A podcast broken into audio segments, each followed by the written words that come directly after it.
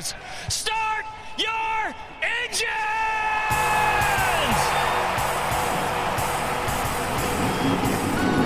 Welcome to the one place everybody wants to be Victory Lane, your source for news, analysis, discussion, interviews, and more from the world of NASCAR.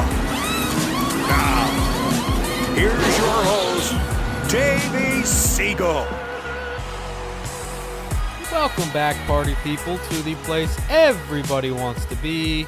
You know it, you love it. It, of course, is Victory Lane. Thank you for joining me once again in what's been a very interesting, as I call it, emotionally exhausting week. But today is episode 63, the Jocko Magicomo edition. I don't even know if I spelled that correctly, but Jocko Magiacomo, Magicomo, whatever. I looked up how, how I do it with these random numbers that I don't really associate with a driver is I just Google NASCAR drivers 63 car. Then that takes me to um, not racing reference, but driveraverages.com, I think. And then it shows me all the drivers that participated in the top level of NASCAR with that number, or any level for that matter. And this one was Jocko. So he had 20 plus starts in the 63 car. And there were some other drivers that I I had heard of and whose name I can pronounce, but this name was too good to not use for episode 63. So shout out to Jocko. I know nothing about you, but episode 63, it's yours, buddy. Today we will recap Talladega Super Speedway, including the incredible display of solidarity before the race with Bubba Wallace on Monday everything that came with it. The race itself was unbelievable. We'll talk about that. And we'll also preview briefly the OG doubleheader this weekend at Pocono Raceway. But before we do any of that, all right, that was like a very hype thing, but we're going to kind of bring it down. So, as I'm recording this, it's Friday afternoon. As you're listening to this, it's probably the weekend, or it might even be the week after. I don't know. But it has been a tumultuously emotionally exhausting roller coaster of a ride from Sunday night all the way up until now. Um, I have like subheadings when I do my podcast, and this one is just news situation, thoughts on how NASCAR handled it, and my feelings. So I kind of want to start off with a rough timeline of events, when and how things happen as we know it and knew it at the time, because as you can imagine, in 2020 on the internet, there's a lot of spreading misinformation and assuming and all that kind of stuff. So here's what happened. Late Sunday night, news broke that a noose was found in Bubba Wallace's garage stall. So NASCAR put out a statement, and I'm going to read it to you. It's important to listen to the words here, please. Late this afternoon, NASCAR was made aware that a noose was found in the garage stall of the 43 team. We are angry and outraged and cannot state strongly enough how seriously we take this heinous act. We have launched an immediate investigation and will do everything we can to identify the persons responsible and eliminate them from the sport. As we have stated unequivocally, there is no place for racism in NASCAR, and this act only strengthens our resolve to make the sport open and welcoming to all. Now, I wanted you to listen to those words because that statement has zero, I, I repeat, zero room for ambiguity or misconstruing. That statement, without saying the word hate crime, is saying this has been a hate crime that has been committed towards our lone black driver in the midst when he is at the forefront of change and progressiveness in our society. That's what that statement is saying. There was no use of the word, as we'll get to, as Steve Phelps regretted not including, alleged because if you use that one word or maybe you didn't come out and so strongly use that language which i commend them for doing but i'm saying that this is how it kind of backfired maybe that stuff wouldn't have happened. So that is late sunday night. Then bubba put out a statement that was very eloquent and, and, and read very well. I ended up doing some research that night because my blood was boiling and I found a law that was introduced but never voted on, which is the Noose Hate Crime Act of 2011 and then I was eventually told by a couple people that I believe, and then I did my own research and I called a lawyer friend of mine um, that um, that law was not actually a law. It was only introduced and it was never voted on. And then the next morning, which is Monday at this point, because the race on Sunday was rained out, Monday morning, the FBI is on site with 15 agents. So then Steve Phelps had a teleconference and outlined a timeline of events on Sunday and Monday. So those timeline of events are as followed. Sunday night, the noose was discovered by a crew member on the 43 car, who Bubba later revealed to be African American. The sanctioning body was then informed of that by the 43 team. They got security involved. An immediate uh, investigation was launched. The Birmingham FBI office in Alabama was notified at 7:30 a.m. on Monday morning, and then later that morning the FBI was on site and began their investigation. So here's a snippet of what Steve Phelps had to say to the media on that initial call. And I know it's going to be a lot more after this, but this is, again, the timeline of events as it kind of happened. Here is Steve Phelps. We don't have a lot of answers at this moment, but did want to make sure we had a media availability to let you understand um, where we are today. Um, and as uh, more things come to light, we will, uh, you know, keep uh, keep you informed as well. Um, hey, before we get into some timeline things, I want to. I won't read our full statement, but I thought there was one sentence that was particularly important uh, to talk about, uh, and I will uh, read it now. As we have stated unequivocally, there is no place for racism in NASCAR, and this act only strengthens our resolve to make the sport open and welcoming to all. So, before I open up to a, free, uh, a few brief questions, um, want to summarize in, in a very short order uh, the, the uh, you know, what happened yesterday afternoon. So late yesterday afternoon, a crew member from the 43 team discovered a noose in the 43 garage stall, uh, and that crew member informed NASCAR.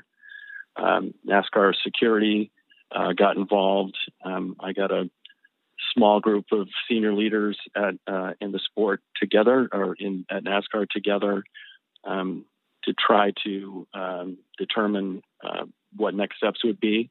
Uh, first thing was to launch uh, an immediate investigation um, into this uh, into this heinous act. Um, as part of that, um, we uh, this morning at 7:30 we notified the Birmingham Birmingham office of the FBI, uh, and they are currently on site um, and they've started their investigation. Um, we are, as I said, in the early stages of this, um, and we will continue to keep uh, the media informed as as uh, as we learn more. Um, you know, as, obviously, this is a very very serious act, and we take it as such. Um, we will do everything in our power to make sure that uh, whoever has uh, committed this act um, you know, comes to justice and, and comes to light, and we rid this type of behavior from our sport uh, from our sport. He also mentioned that there would be some increased security measures put in place to keep one of their family members, in Bubba Wallace, safe. Yes, I have spoken to Bubba. I, in fact, I'm the one that informed Bubba that this act had happened. Um, you know, it was a difficult moment for for Bubba. It was a difficult moment for me.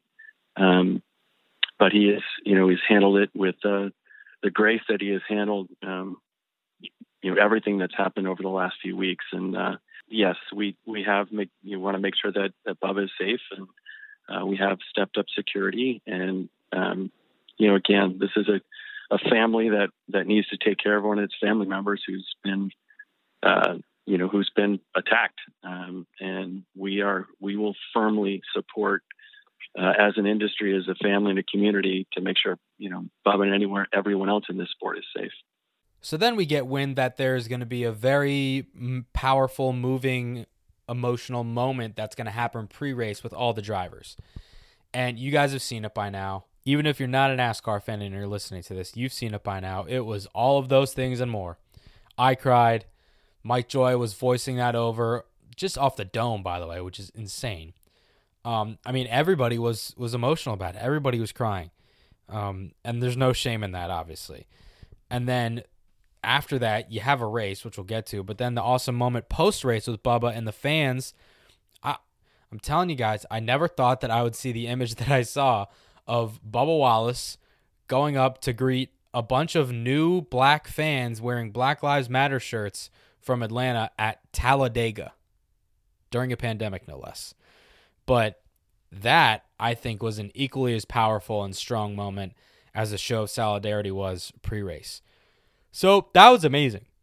And we found out that Kevin Harvick was the one that came up with the idea to push the car to the front of the grid after Jimmie Johnson was the one that rode in the driver GroupMe and said, Listen, I'm standing next to Bub for, for the anthem.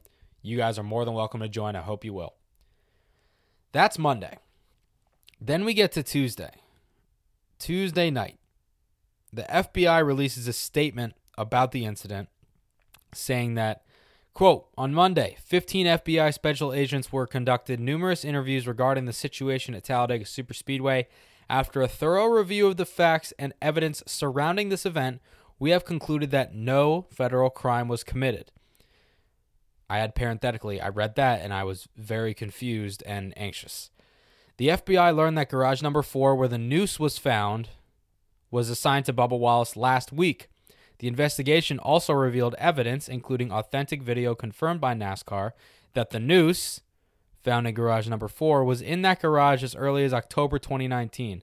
Although the noose is now known to have been in garage number four in 2019, nobody could have known Mr. Wallace would be assigned to garage number four last week. The decision to not pursue federal charges is proper after reviewing all available facts and all applicable federal laws, we offer our thanks to NASCAR, Mr. Wallace, and everybody who cooperated with this investigation. Now, I paused after each mention of the word noose because that's exactly what it was a mention of the word noose. Because it was a noose. Unequivocally, the FBI said so, and NASCAR corroborated that in their statement as well, basically saying that we're happy that no hate crime was committed. So Steve Phelps called that the best situation possible and says that they would do the same thing again in terms of putting out the statement they did and reporting it to the FBI if it were to have happened again. So that night, social media is swirling. So Bubba Wallace goes on Don Lemon's show on CNN and defends himself. Quote, I'm pissed. I'm mad because people are trying to test my character. They're trying to test my integrity. They're not going to steal that away from me, but they're trying to test that. He said that among some other things.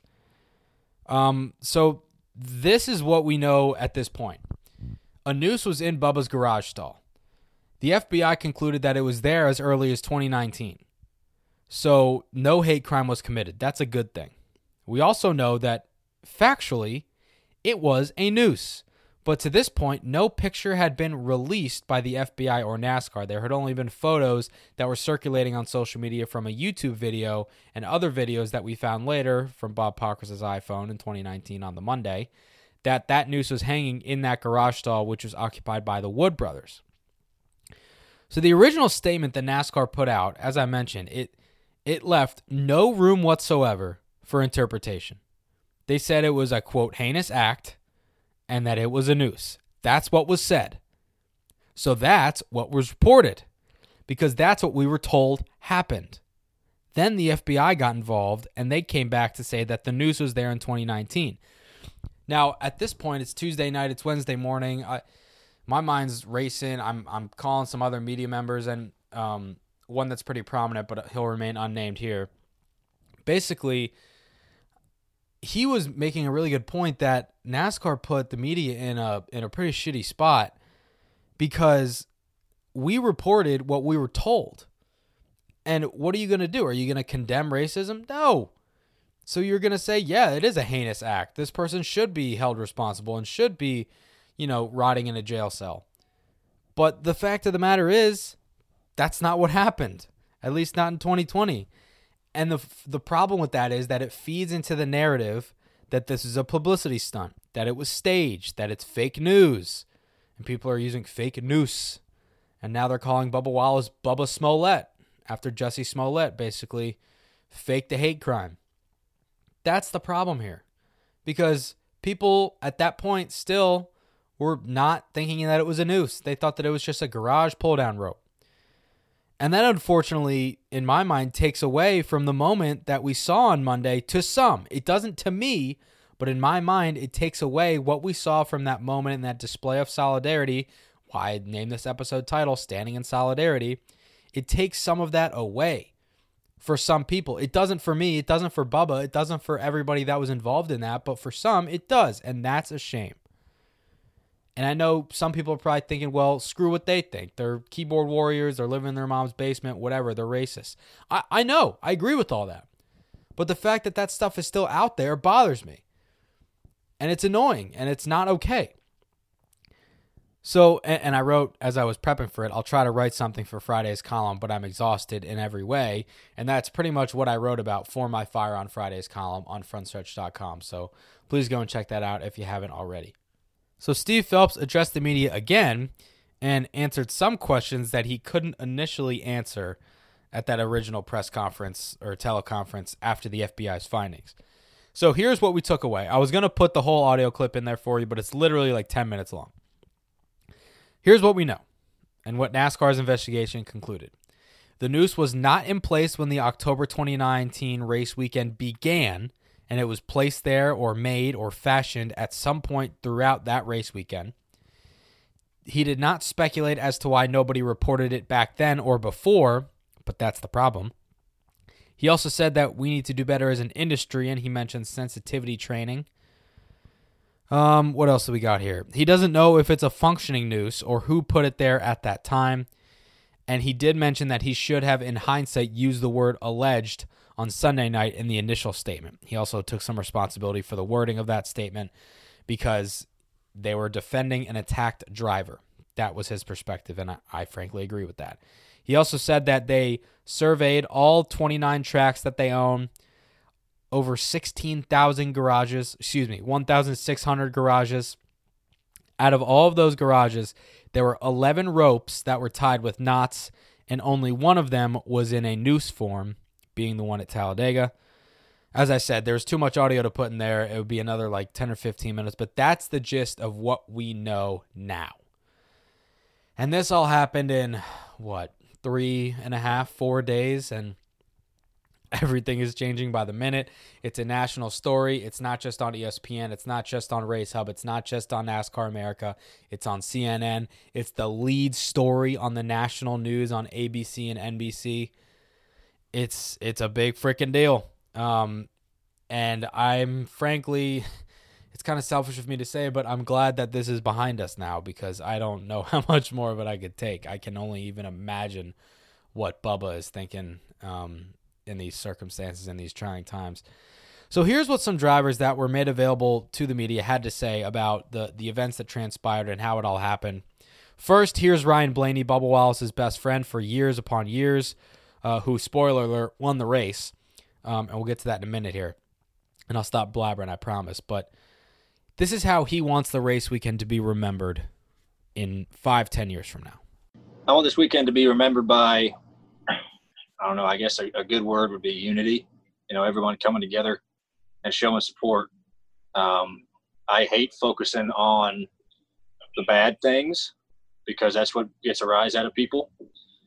But I feel like you know what everyone has said the last day um, has really shown you know that it's it's not going to be tolerable anymore, and we're all going to stand behind the people who are uh, you know mistreated and uh, and that just shows what a family we are. You know, we're competitors all on the racetrack, but at the end of the day, we're one big traveling family, uh, and we're going to support anybody who uh, you know we compete with.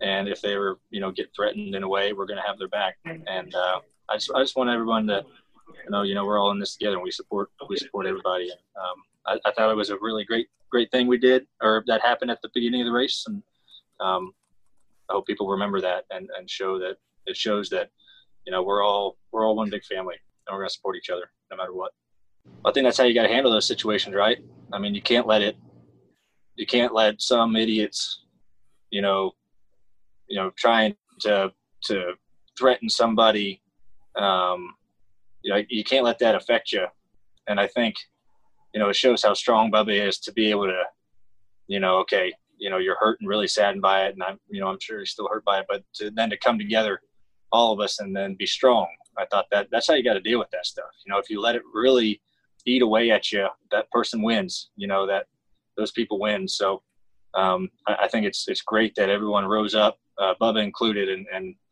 you know really came together. Um, so I, I, think you know I don't I don't want it to be remembered as a, a terrible day or a, a, bad day in NASCAR. You know, I want it to be remembered as there was an incident and we all overcame it together, and uh, you know, showed that we were not going to take it anymore, man.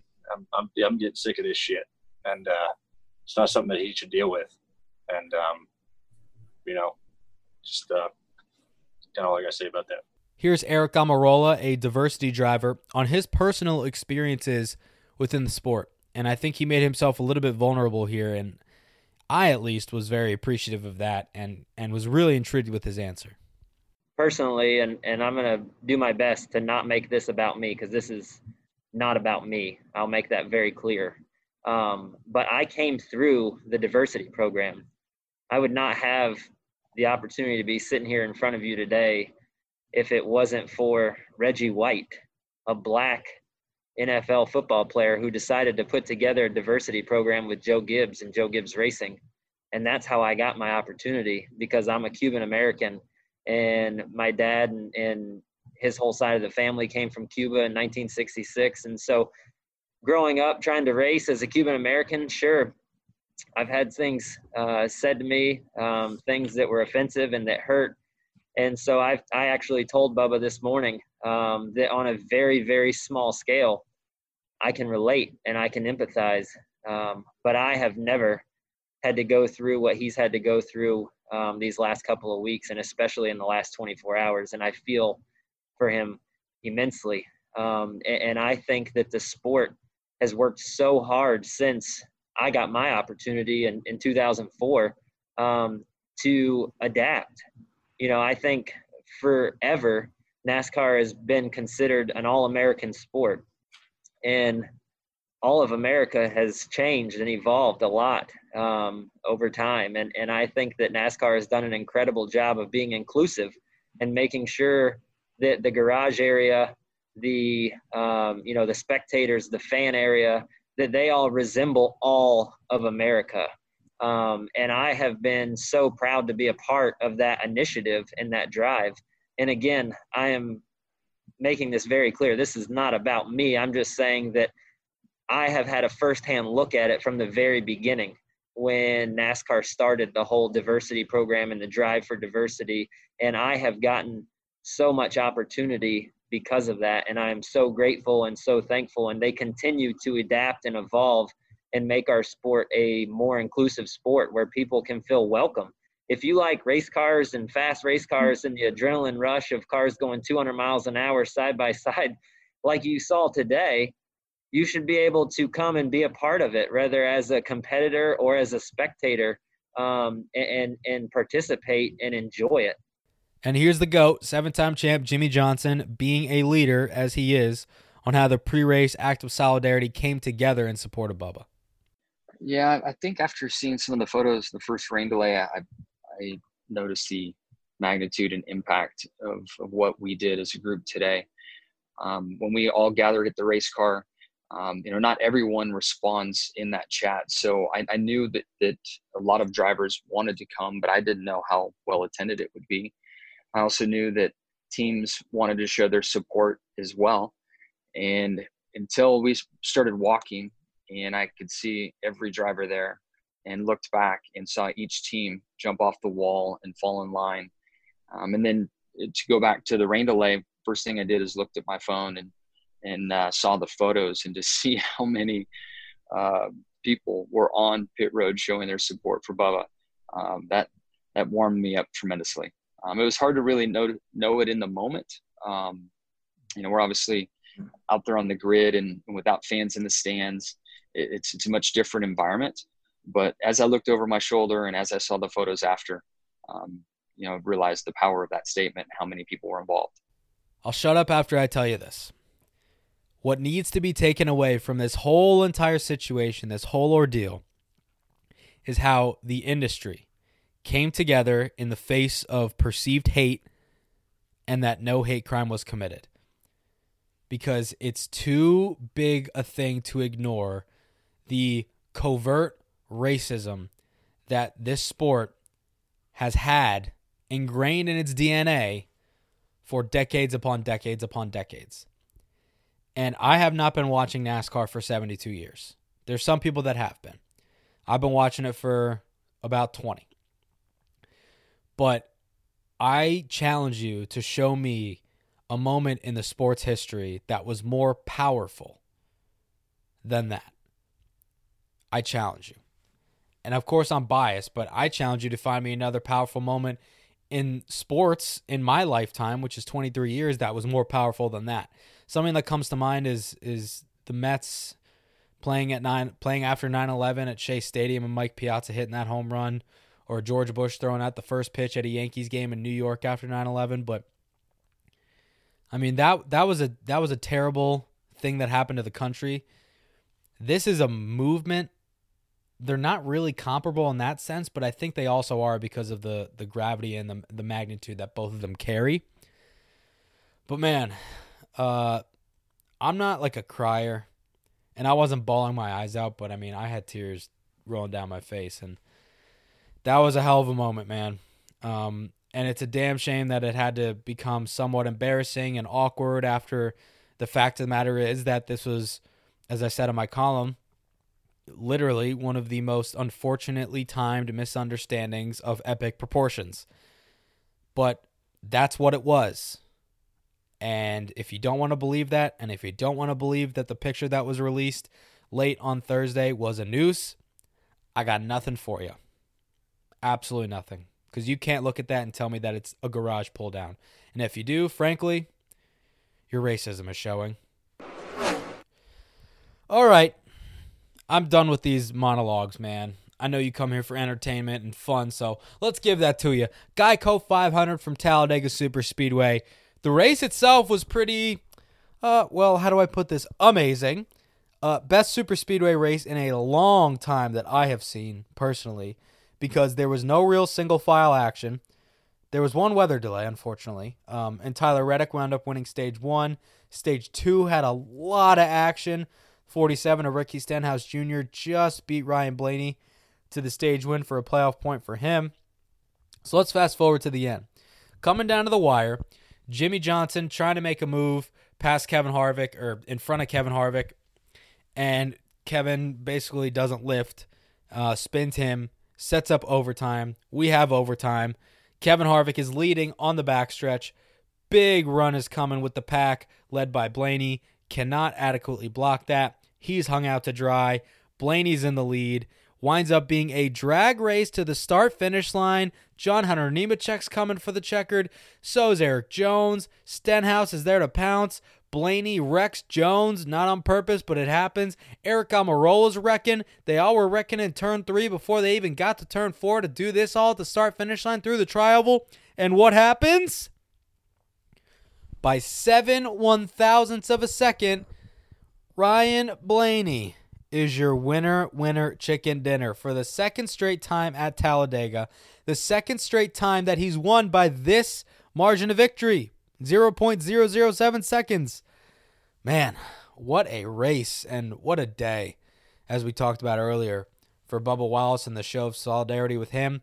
Here is your race winner, Ryan Blaney, on the race, but more importantly, in the big picture of things, what happened pre race yeah, definitely a you know a, good ending to the day for sure on our end. Um, being able to, to inch them out uh, there at the line, um, but you know uh, the start of the day, um, you know all the drivers on on pit road pushing Bubba's car and uh, showing their support. Uh, it was just an honor to be a part of that. Um, you know, not only the drivers too, but the crew members uh, and the fans that were in attendance as well. NASCAR.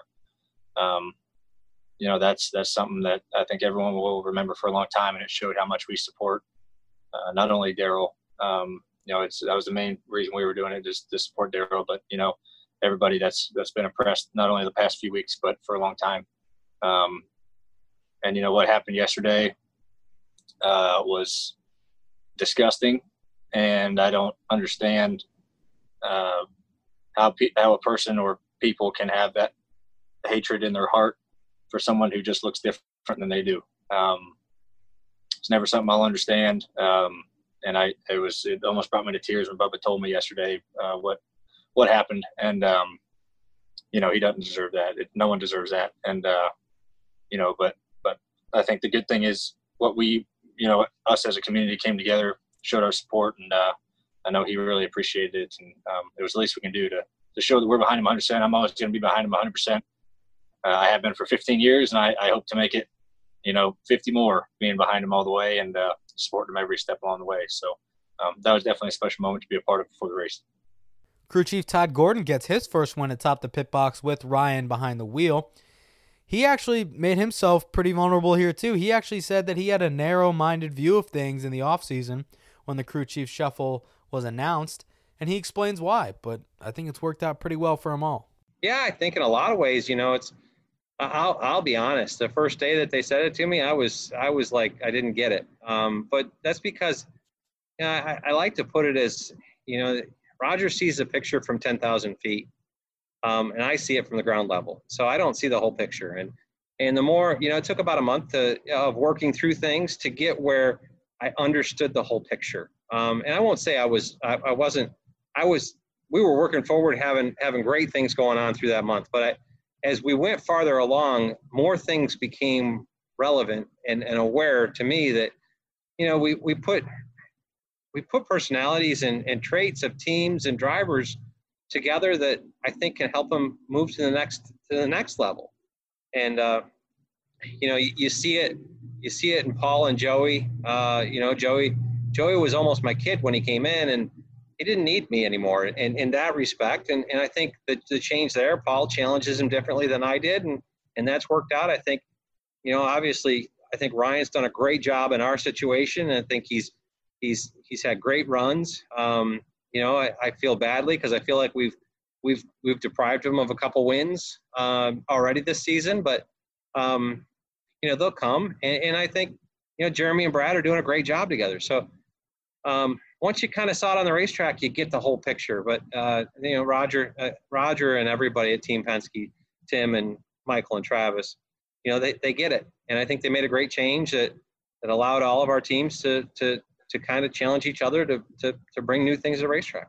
P2, close but no cigar for Ricky Stenhouse Jr. Although it was his best finish since Daytona in 2017 when he won for Roush Fenway Racing. So not a bad day at the office for the 47 driver. Yeah, we you know didn't get a great restart. Uh, Blaney and I didn't get hooked up good enough, uh, and that seemed to you know let the outside lane get a run. It let the four and the 17 out front. But what that intended to do uh, is let me and the 12 get hooked up and get a draft from those two cars that were out front. Uh, so I pushed Blaney really hard down the back straightaway, and uh, then when we went into three and four, I uh, wasn't sure what direction I wanted to go. Um, you know, we ended up going low, and then I thought I was done. I thought I was a sitting duck. Uh, the outside lanes were coming. The 20 had a good run, uh, and then they started banging, you know, fenders and you know slowing each other down, and I just kept in the throttle and. Uh, you know, was able to, you know, get close to the uh, nose of the, the 12 there coming across the line. But all in all, it was just a, a solid day for us. Our Nelson Energy Drink Camaro was was really fast, and um, we lost track position, but seemed to be able to get that back pretty quick. Um, you know, our car was fast, worked well with with others, and um, you know, I think all the blue ovals there together at the end were just really tough to beat. Ricky is from Olive Branch, Mississippi. Mississippi state flag does have the Confederate flag symbol on it, and there have been problems with that flag, obviously, as we have discussed at nauseum. So, what did he do? He took that stuff off of his fire suit, off of his helmet, and off of his belt buckle. Yeah, I mean, you never want to do anything to offend, um, you know, anybody on purpose. Um, obviously, not being on purpose, but you know, it's our state flag, um, and I've always been proud to to be from Mississippi, and um, and I've always supported um, or or wore the flag on my belt for a long time. Um, you know, and I've never really thought of it, um, you know, offending um, anybody. But um, you know, obviously with with everything that's going on in the country, uh, with you know the rebel flag um, and and learning um, really how how it offends so many people. Um, you know, I don't I don't intend to do that, Um, and you know that was just a way for us to to make sure as um, you know myself and and JTG and, and our partners that um, we wanted to take an uh, initiative to, to take that off before we, we felt like, um, you know, somebody wanted us to, to have to, or, um, sorry, hang on. Are y'all still there? Mhm. All right, people calling on my phone. It was got messed up. So, um, you know, we just wanted to be proactive and make sure that we, you know, got that off and, and didn't offend anybody, um, you know, going forward. Aric Almirola, as I mentioned, he came across the finish line backwards, sliding, but third somehow. Um, and here were his comments on the new rules package that was enforced at Talladega the first time after Ryan Newman's crash, and how that kind of contributed to the racing being a little bit better. Yeah, the the runs did seem uh, a little slower. Um, the other thing I noticed was uh, with the cars going a little bit slower, um, you know, we didn't get the typical single file out right around the fence. Um, we kind of stayed more packed up and and together, uh, which you know, to me, I thought there was going to be more wrecks because of it. Uh, which is why, you know, early in the race, I, I saw what I had in my race car. I thought I had a really fast car and so I chose to just kind of ride around and survive. Um, you know, these races uh, usually have a lot of attrition, a lot of wrecks in the big one, and so I thought, uh, you know, our strategy was to make sure we were we were there at the end, um, and we did that. But uh, the the package um, seemed to keep the cars a lot closer together, and and nobody really broke away. As I said, legitimately a great race. I don't use that word often, but I think this was a great race. And it kept feeding into the great vibes that we had pre race and then post race and what we saw.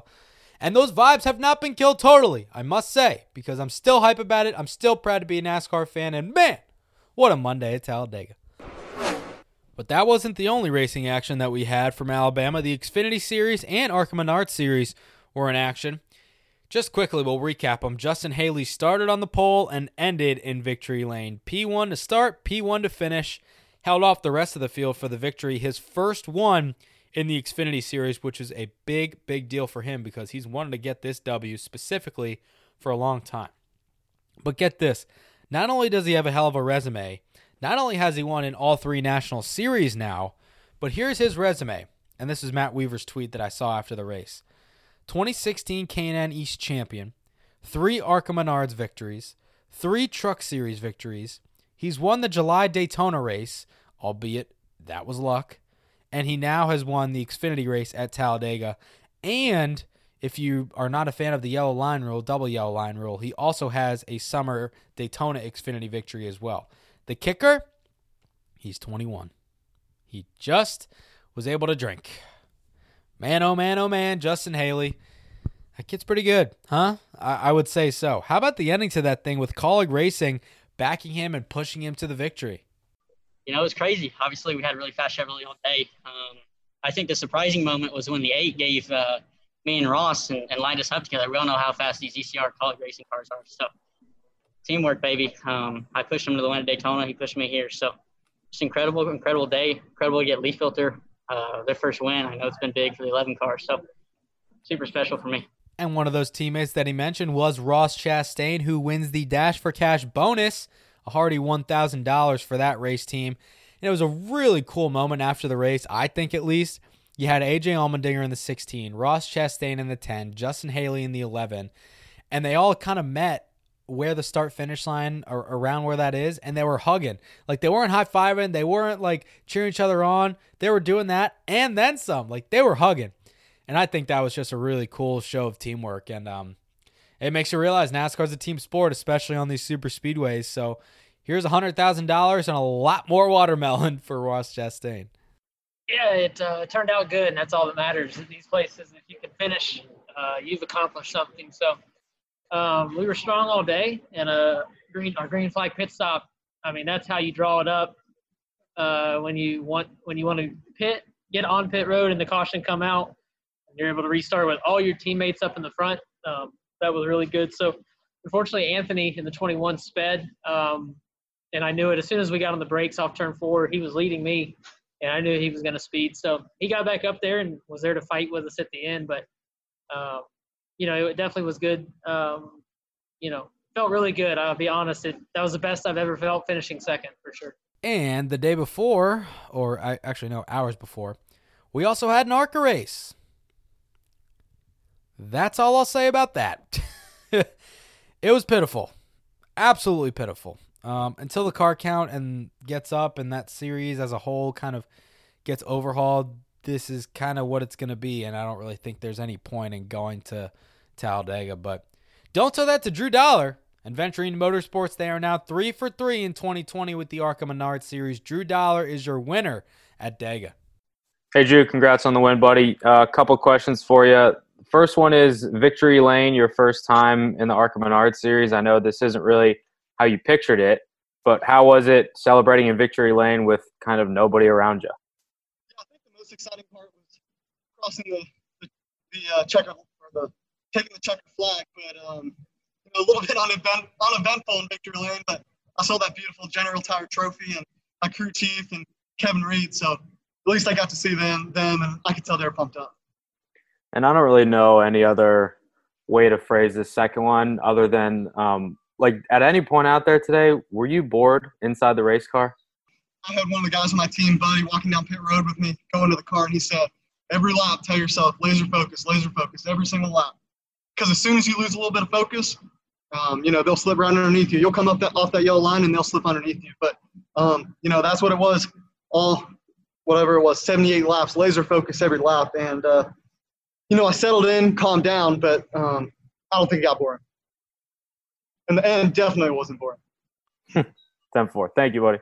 Pretty sick save for Michael Self on the last lap too, or maybe it was with a couple laps ago. I don't remember, but yeah, that was that was one of the worst races I've ever seen, like straight up. And and I asked Drew to like you heard it there. I mean, I I don't really know any other way to, to spin it other than like that was so boring. But hey, we'll take racing any way we can get it, right? A very brief race weekend preview from the Tricky Triangle Pocono Raceway, a doubleheader for the Cup Series, five races scheduled in three days, seven if you want to count the doubleheader in Utah for the ARCA Menard Series West. 325 miles on Saturday. That is the Pocono Organics 325 in partnership with Rodale Institute. 3:30 p.m. on Fox. Then you're going to turn around on Sunday, bring the same car, invert the field, and run 350 miles um, the, for the Pocono 350. That is Sunday, 4 p.m. on Fox Sports 1. But in between there, as you're listening to this, the race is probably going on or ended. But the ARCA race is Friday night at 6 p.m. on FS1. Then Saturday, we also have the Truck Series, the Pocono Organics 150 to benefit Farm Aid. That will be 12:30 p.m. on Saturday on Fox Sports 1. Then you got the Cup race. Then you got Sunday. There's an Xfinity race at 12:30, the Pocono Green 225, recycled by JP Mascaro and Sons, on Fox Sports 1. And then you have another Cup race on Fox Sports 1. So we got a lot of racing going on, I would say. Um, as I mentioned, for the Cup doubleheader, you're only going to have one car for both of those races. And if you crash it in the first race and you can't make it repairable for the second one, you'll bring out your backup and then you'll start at the rear. So I think people in the first race are maybe going to just take it a little bit easy for the second one, but who knows? We'll see. As I mentioned, Xfinity Trucks, ARCA, ARCA Menard Series West, all on Fox, Fox Sports 1, and Track Pass. Boy, I cannot wait to sit my ass on the couch and vegetate and watch all this stuff. Oh, bring it to me. After this week, I, I need it, frankly. Lug nuts of the week. Cue that funky music, white boy. Very, very short lug nuts of the week because there was no real news other than the Bubba Wallace stuff that was going on this week. But Andy Street was fined $5,000 for one loose lug nut on Anthony Alfredo's number 21 Dude Wipes Chevrolet after Talladega. And New Hampshire Motor Speedway is going to allow up to 35% capacity for their race weekend in early August. Uh, I actually may be up there around early August. I don't know if I'm going to be able to go to the race, um, but who knows? We'll see. And some late breaking news actually. Natalie Decker has been hospitalized after some complications from her gallbladder surgery that she had back in late of 2019. So, best wishes to Natalie for a speedy recovery for her. She unfortunately will not participate in the 44 truck for Niece Motorsports this weekend at Pocono. But health and safety first, and we wish, Nat- we wish Natalie a speedy recovery. That'll wrap things up for episode 63. The who was it again? Jocko Magamo Como whatever edition of Victory Lane 2.0. I'm sure that people listening know who that is, and they're like, "Oh, he keeps butchering the name. He's such an idiot." But sorry about it. Please do me a favor if you like what you heard, leave a rating, review, subscribe to this podcast on iTunes, Spotify, Google Play. We're pretty much everywhere you get your podcast. So if we're not there, send me a message and I will try to do my best to get us available there for you. My dad actually told me today that he unsubscribed and resubscribed, but he didn't write a review. So I'm adding you right now, Dad. Where's my review? Come on. Where's your support? All right, that's it. Um, hopefully, we'll have a little bit more of a light show next week because that's what I want, and hopefully another interview because I've been trying to get somebody on for a while, and I still got my buddy Dalen Barr in the can. I'm waiting for the right opportunity. All right, I promise you, Dan. Peace and love, my dude and dudettes. We'll talk soon.